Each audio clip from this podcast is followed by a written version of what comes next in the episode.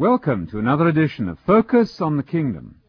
This is Anthony Buzzard inviting you again to study the Scriptures with us as we continue with our investigation of the biblical topic which occupied the mission and ministry of Jesus, his gospel about the kingdom of God.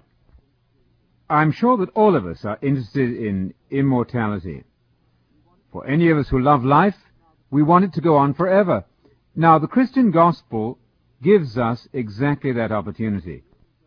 Jesus and Paul believed themselves to be in the business of offering the public the keys and secrets leading to immortality. Jesus saw himself as sowing the seeds of an idea, and that idea contained the germ, the spark of life, which can eventually lead to immortalization in the resurrection when Jesus comes back to establish his kingdom. According to 2 Timothy 1 and verse 13, Paul's gospel preaching is a model of sound teaching.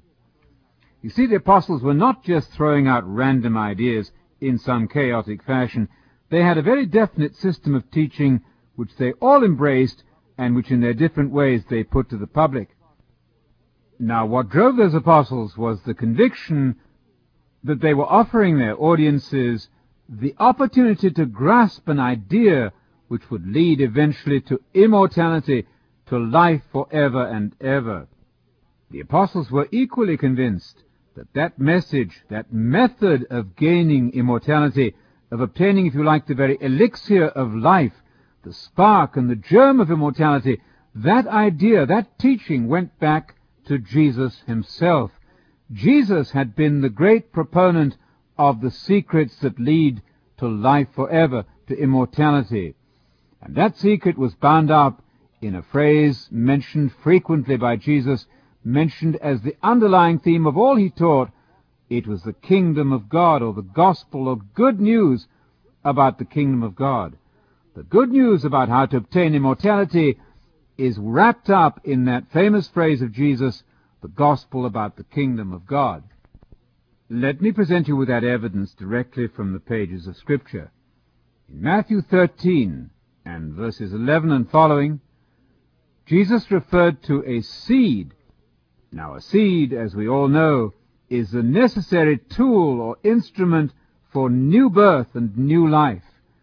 Jesus spoke of the seed that he was sowing amongst his audiences as the message about the kingdom. Here are Jesus' own words. To you disciples, he said, it has been given to know the secrets of the kingdom of God. When someone hears the message about the kingdom and fails to understand it, the devil comes and snatches away what is sown in his mind. As for the one who is sown on good soil, that's the man who hears the message about the kingdom and understands it and bears fruit. Jesus, you see, understood a definite theory, a definite method by which salvation is to be gained. And it had to do with receiving from Jesus the seed message about the kingdom of God. Now, at Luke's report of Jesus' same teaching, we find that the reception of the message of the kingdom of God is absolutely essential for salvation. The kingdom is the object of faith, and it's the means of gaining immortality. Listen to the words now as reported by Luke in Luke 8 verses 11 and 12. The seed, said Jesus, is the message of God. That's to say, the message about the kingdom, Matthew 13, 19. Those on the road are the people who hear the message. But then the devil comes and carries off the word from their hearts so that they may not believe it and be saved or gain immortality in the kingdom. So the devil is intent on removing this message of the kingdom of God from the hearts of the potential believer so that that person may not grasp a hold of the spark of life which will eventually result in his obtaining immortality in the future. Now, those who receive the message of the kingdom become what Jesus called the sons of the kingdom. If you like, the royal family, those destined for rulership in the kingdom of God, those, in fact, who are invited now to train for future rulership in the coming kingdom. Now, the devil sows his ideas and produces what Jesus called weeds or darnel, and I understand that darnel looks very much like true wheat. It's a sort of counterfeit production, and so the devil then has his system, his theory of salvation running parallel and as a counterfeit to the true system. A Christian disciple is one who has been instructed in the kingdom of God. Matthew 13, verse 52. Now, Jesus obviously believed that certain information had to take root in the heart of an individual for the salvation process to get underway. And by salvation process, I mean a process which is going to lead to immortality in the future. That information Jesus called a knowledge of the message of the kingdom of God. To you, he said, it's been given to understand the mysteries of the kingdom of God, but it's not granted to these others. Matthew 13 verse 11. Now Peter, who was chosen as the rock apostle, describes exactly the same process for the gaining of immortality. You see, he'd learned this directly at the hands of his master teacher, Jesus himself. Peter then spoke about those who are born again, not from perishable seed, but imperishable seed, through the message of the living God, which remains forever. 1 Peter 1, 23 and verse 25. You see there that the same idea of a seed message is presented by Peter, and it's the message of the living God, the gospel as Jesus preached it. Now this is the word Peter goes on to say, which was preached to you as the gospel, verse 25 of 1 Peter 1. Now that gospel is always designated by Jesus and by the apostles as the gospel about the kingdom of God. You'll find that in Luke 4 verse 43, Matthew 13, 19, Matthew 24, 14, and in the book of Acts, Acts 19 verse 8, Acts 28 verses 23 and 31. Now the germ of immortality is transmitted to the believer only by this process via the process of hearing the message of the kingdom of God as Jesus preached it. The planting of that imperishable seed is the preaching of the message of the kingdom of God. Satan knows this, and so he tries to remove the seed or corrupt it so that it will not develop into immortality for the believer. Now there's no other message, the New Testament says, than the message of the kingdom which Jesus and the apostles preached, which can possibly transmit the seed of immortality.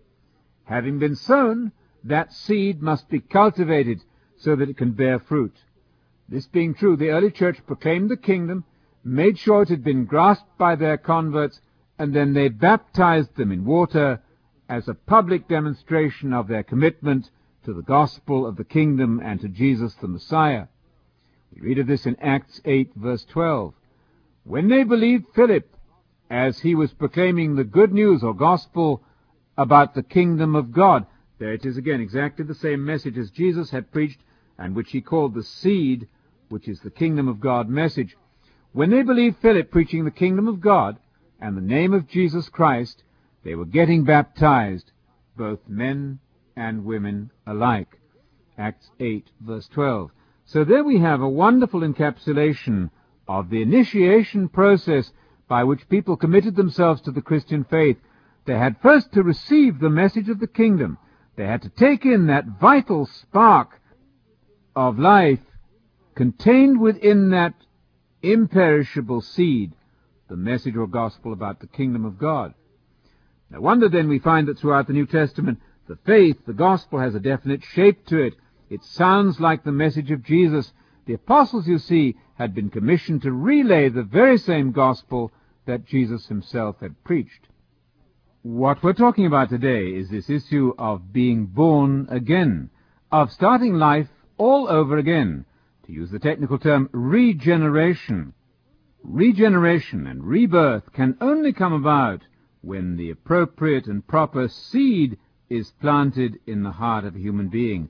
And that seed is defined as the gospel about the kingdom of God, Matthew 13 verse 19, and Luke 8 verse 12. That seed must be understood, must be grasped, must be maintained and cultivated in the heart of the believer so that immortality can be gained by the believer in the resurrection when Jesus returns to this earth.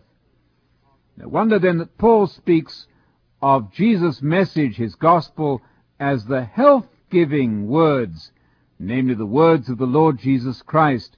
1 Timothy 6, verse 3. These words do indeed lead to good health forever, to immortality through resurrection. Now, some say today that the kingdom of God message is not part of the gospel, but merely of interest to students of prophecy. This theory overlooks two basic facts. Firstly, Jesus himself calls the gospel the gospel about the kingdom. Matthew 13 verse 19, Luke 4 verse 43 and so on. Philip and Paul both preached the kingdom as the gospel. Acts 8:12, Acts 19 verse 8, Acts 20 verse 25, and Acts 28 verses 23 and 31. So the phrase the gospel of the kingdom is equivalent exactly to the word of the kingdom. These two phrases are identical in meaning to the word of God or the word of the Lord, the gospel of God. And so you see the gospel of the kingdom as Jesus preached it appears under many alternative phrases which all have the same basic meaning and all of them should be traced back to the parent text, namely the gospel about the kingdom of God. Now, these phrases about the gospel appear in the New Testament in shorthand form as the Word and the Gospel. Another synonym for this phrase, the Gospel, is simply the Gospel of Christ or the Gospel of salvation. The same message of the kingdom appears also as the Word of truth and the truth. You'll find in James 1.18, speaking of rebirth, of regeneration, James says that God has produced his children by the word of truth. God, you see, is in the business of procreation, of reproducing himself, and he's doing it by imparting the seed through Jesus Christ, the prototype preacher of the gospel of the kingdom of God. Now, all these gospel phrases are traced to what I call the parent text, namely the gospel or word about the kingdom of God. In John's account of Jesus' ministry, Jesus, of course, spoke at the very beginning to Nicodemus of being born again, and he used the phrase, my words, or my word, as the tool by which that rebirth must take place. Many Bible readers have never grasped the meaning of the gospel as it originated with the historical Jesus. But if you look at Hebrews chapter 2 verse 3, you'll find that Jesus initiated the preaching of the gospel. It was with his proclamation of the kingdom that the gospel program began. There's only one gospel, and it's the gospel about the kingdom as proclaimed first by Jesus when he was here on earth. After the resurrection and ascension, Jesus preached the same gospel. It was to be announced, in fact, until the end of the age, as you'll see from Matthew chapter 24, verse 14. And the end of the age is the time when Christ returns to establish the kingdom of God on the earth. If you're interested in regeneration, in immortality, in an indestructible life forever, then you must become interested in that seed message of the kingdom of God, Matthew 13:19. I've written a book on the kingdom of God. We invite you to request a free copy of that book for your personal study at home. Ask also for a tape of the broadcast you've been listening to. Meanwhile, join us again as we continue with our investigation of Jesus' favorite topic, the gospel about the kingdom of God.